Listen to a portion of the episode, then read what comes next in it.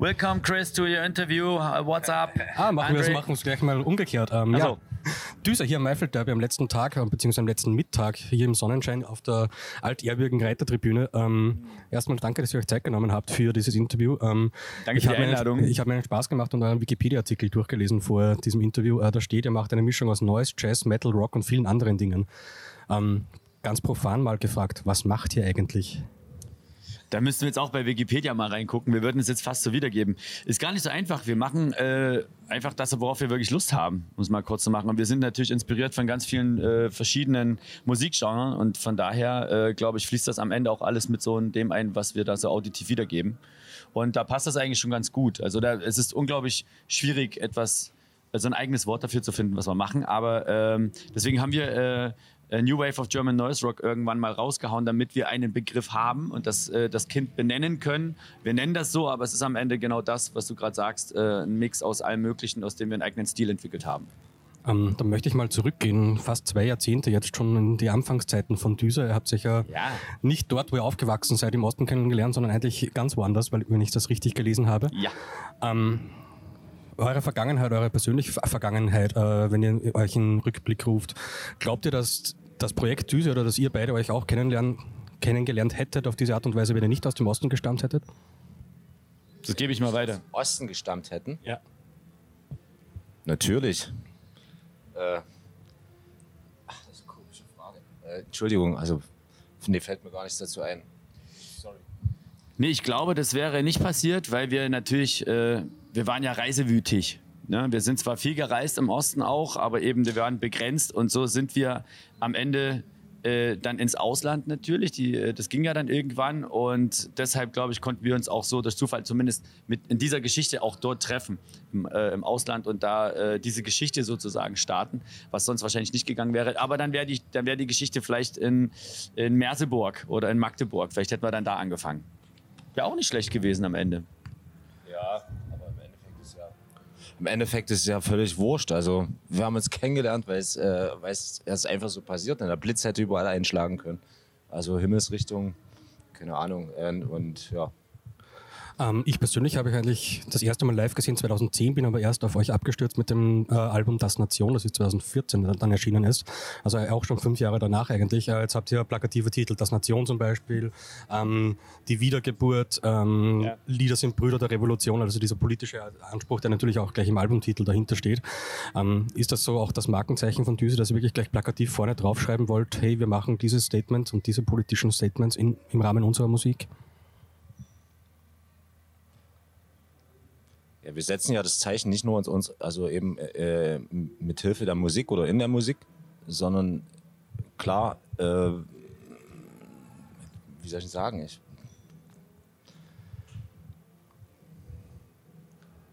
Ich, weiß, ich kann auch. Ich kann ja, ja, sag mal was dazu.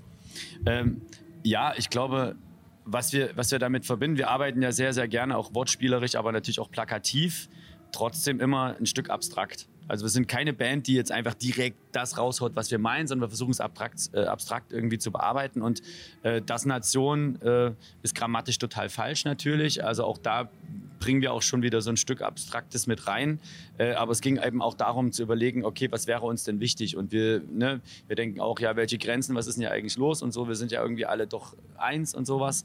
Äh, und damit sprechen wir schon auch politische Themen an, aber eben jetzt nicht so, dass wir wir würden jetzt keinen Song schreiben, äh, Nazis raus und so weiter und so fort. Das würden wir nicht machen, aber die Botschaft steckt, glaube ich, in, auch in vielen Songs bei uns. Wir beschäftigen uns also auch da sehr äh, politisch mit Themen und äh, setzen uns damit auseinander. Und das machen wir natürlich, und das ist immer das Schöne, gerade bei, ähm, äh, bei, äh, bei Plattenmotiven und sowas, äh, ist es natürlich total schön, weil es eine künstlerische Art ist, sich damit eben in einem, in einem grafischen, grafischen Format sozusagen damit auseinanderzusetzen und da auch eine Botschaft zu senden. Und das machen wir auch schon. Und eben, wie du es auch angesprochen hast, mit Wiedergeburt, also der Wiedergeburt ohne E, ne? also gegen eine Geburt. Äh, Und das soll dann schon auch ein bisschen zum Denken anregen, was damit eigentlich gemeint ist und natürlich auch ein bisschen einen Diskurs aufmachen. Was könnte es denn eigentlich sein? Am Stichwort Diskurs, jetzt hat sich ja der Diskurs in den letzten zweieinhalb Jahren in der ganzen Musikszene eigentlich verändert von Normalität bis gar nichts mehr und jetzt wieder Ja. langsam wieder. Ähm, hat, hat sich eure Sicht auf, die, auf dieses Abstrakte, was du gerade angesprochen hast, auch geändert? Geht ihr jetzt anders an diese, an diese Ironie, an dieses Abstrakte, an diese, an diese zwischen den Zeilen Botschaften heran, als ihr es vielleicht vor 2019 gemacht hättet? Nein, ich glaube nicht.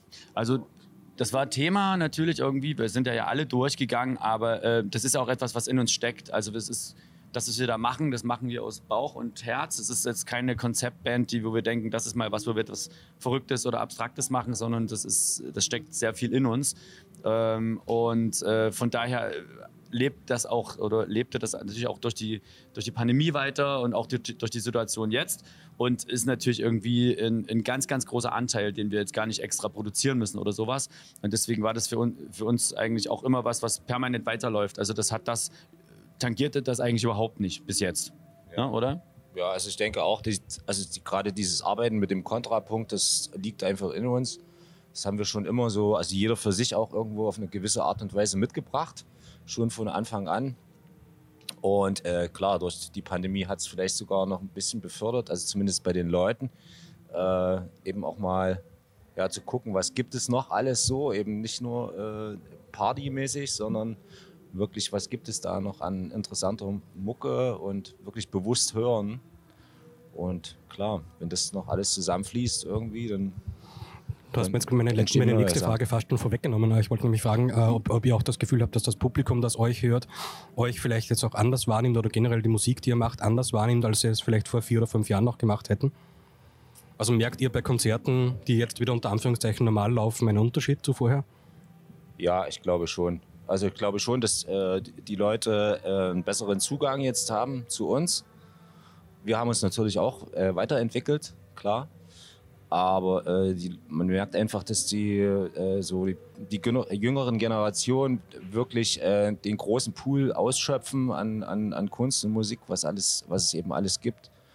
Und viele, viele ältere Leute haben halt jetzt in, in, den ganzen Jahren so viele neue Sachen kennengelernt, dass der, der Weg nicht mehr so steinig ist, irgendwie äh, genau das zuzulassen einfach mal sich auf Düse einzulassen halt einfach.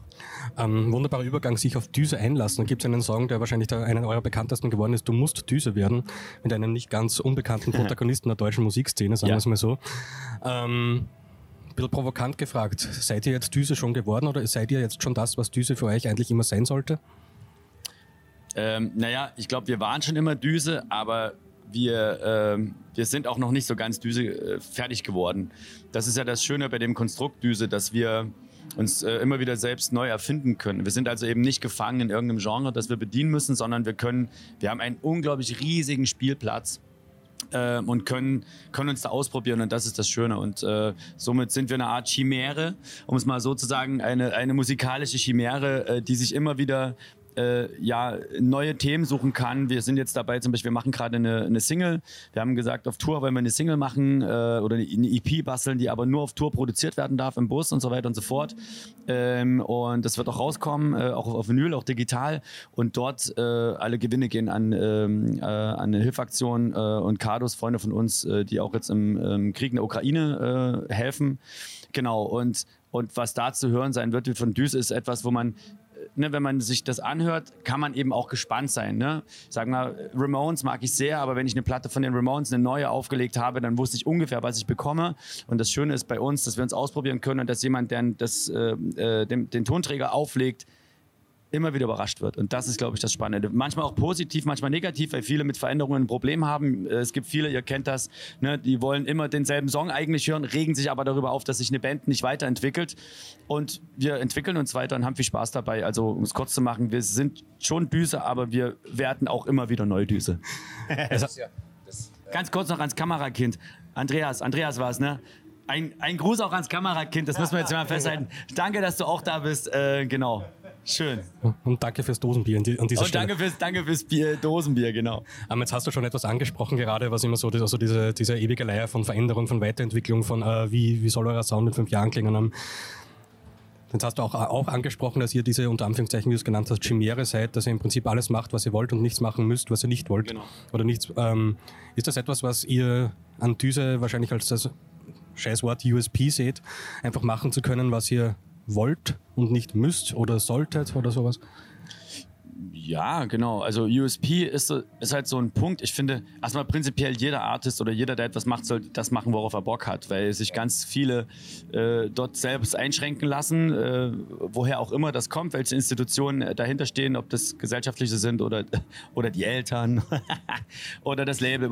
Es gibt es ja alles, wenn wir kennen das alles ähm, und deswegen ähm, haben wir das von vornherein immer gemacht und deswegen war das auch gar nicht so einfach, der Weg äh, am Anfang. Ähm, aber es ist etwas, was wir uns eigentlich wünschen würden, dass es wirklich ganz ehrlich immer alle machen. Mit dem Herzen und mit dem Kopfmusik, was man expressiv da raushauen will.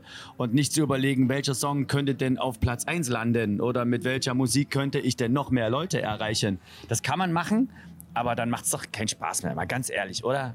So. Glaubst du, dass das in Zeiten gerade von Spotify, äh, ich habe mal gelesen, die durchschnittliche Aufmerksamkeitsspanne von Zuhörerinnen sind irgendwas zwischen 14 und 20 Sekunden, wenn sie einen neuen Song hören? Und Weißt du was? Da, und da kommt mir das erste Napalm Death Album in den Kopf. Weil da waren die Songs ja ungefähr genau in dieser Länge, also perfekt. Man sollte also mehr Grindcore hören, dann würden, äh, genau, dann würde man sozusagen komplette Songs hören. Aber ich gebe das nochmal an André weiter. Ähm, Spotify, 14 Sekunden Songs, man skippt immer mehr. Man, äh, man kennt das. Äh, lieber auf den ersten Blick. Man muss sozusagen in einem Song in den ersten 10 Sekunden es schaffen, dass sie es mindestens bis dahin und weiter hören. Das heißt also, die Leute werden einfach versuchen, in den ersten zehn Sekunden alles rauszuballern, super fett zu produzieren, dass die Leute dranbleiben. Und ich finde es aber gut, wenn man sich einfach Zeit nimmt und sich entspannt. So ein bisschen entschleunigen, auch in der Musik. Aber um nochmal auf deine Frage zurückzukommen. Ja. Ähm, also ich denke auch, jeder sollte oder liebend gerne wäre es so, wenn jeder äh, Musiker, jeder Künstler das macht, worauf er wirklich Bock hat. Wenn er dann damit Erfolg hat und viele Leute anspricht, klar, klar, umso besser. Ähm, natürlich gibt es auf jeden Fall äh, genügend Beispiele. Ähm, Warte mal kurz, ist, das doch, ist das nicht der Lindemann von Rammstein? hey, ja! Moin, Till, ey! 16.30 Zeltbühne! Cool, wir sehen uns dort. Bis dann. Sorry. Ja, wenn schon das da vorbeigeht, okay, muss man natürlich gleich, gleich einladen. Ja. Natürlich. Nee, alles gut, ich wollte nur noch. Ähm, jetzt hast du ja schon angesprochen, äh, dass Düse immer neu, neu Düse wird bei euch oder neue, neue Elemente von Düse bei euch landen oder in eurem Schaffen als Düse landen. Ähm, Gibt es eigentlich etwas, was Düse für euch nicht werden sollte? Oder was, wo, wo, ihr sagen würdet, das ist nicht Düse oder nicht mehr Düse? Mhm. Mhm.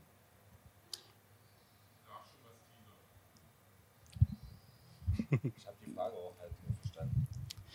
Ähm, das, ist, das ist eine richtig gute, geile, eine richtig geile, geile Frage. Also es, es ist, also prinzipiell erstmal nein, weil wir das, uns das ja offen lassen. Es kann ja alles passieren und äh, sag niemals nie und so. Es kann ja, keine Ahnung, ob wir irgendwann äh, Elemente des Schlagers ein, einstreuen oder ob wir irgendwann, keine Ahnung, äh, Elektromucke machen, ist es eigentlich egal. Deswegen kann man das gar nicht sagen. Ich glaube, wir würden natürlich äh, so politische Sachen und sowas, ne, mit denen wir nicht klarkommen, irgendwie ausschließen. Aber rein musikalisch ist das ist da alles möglich.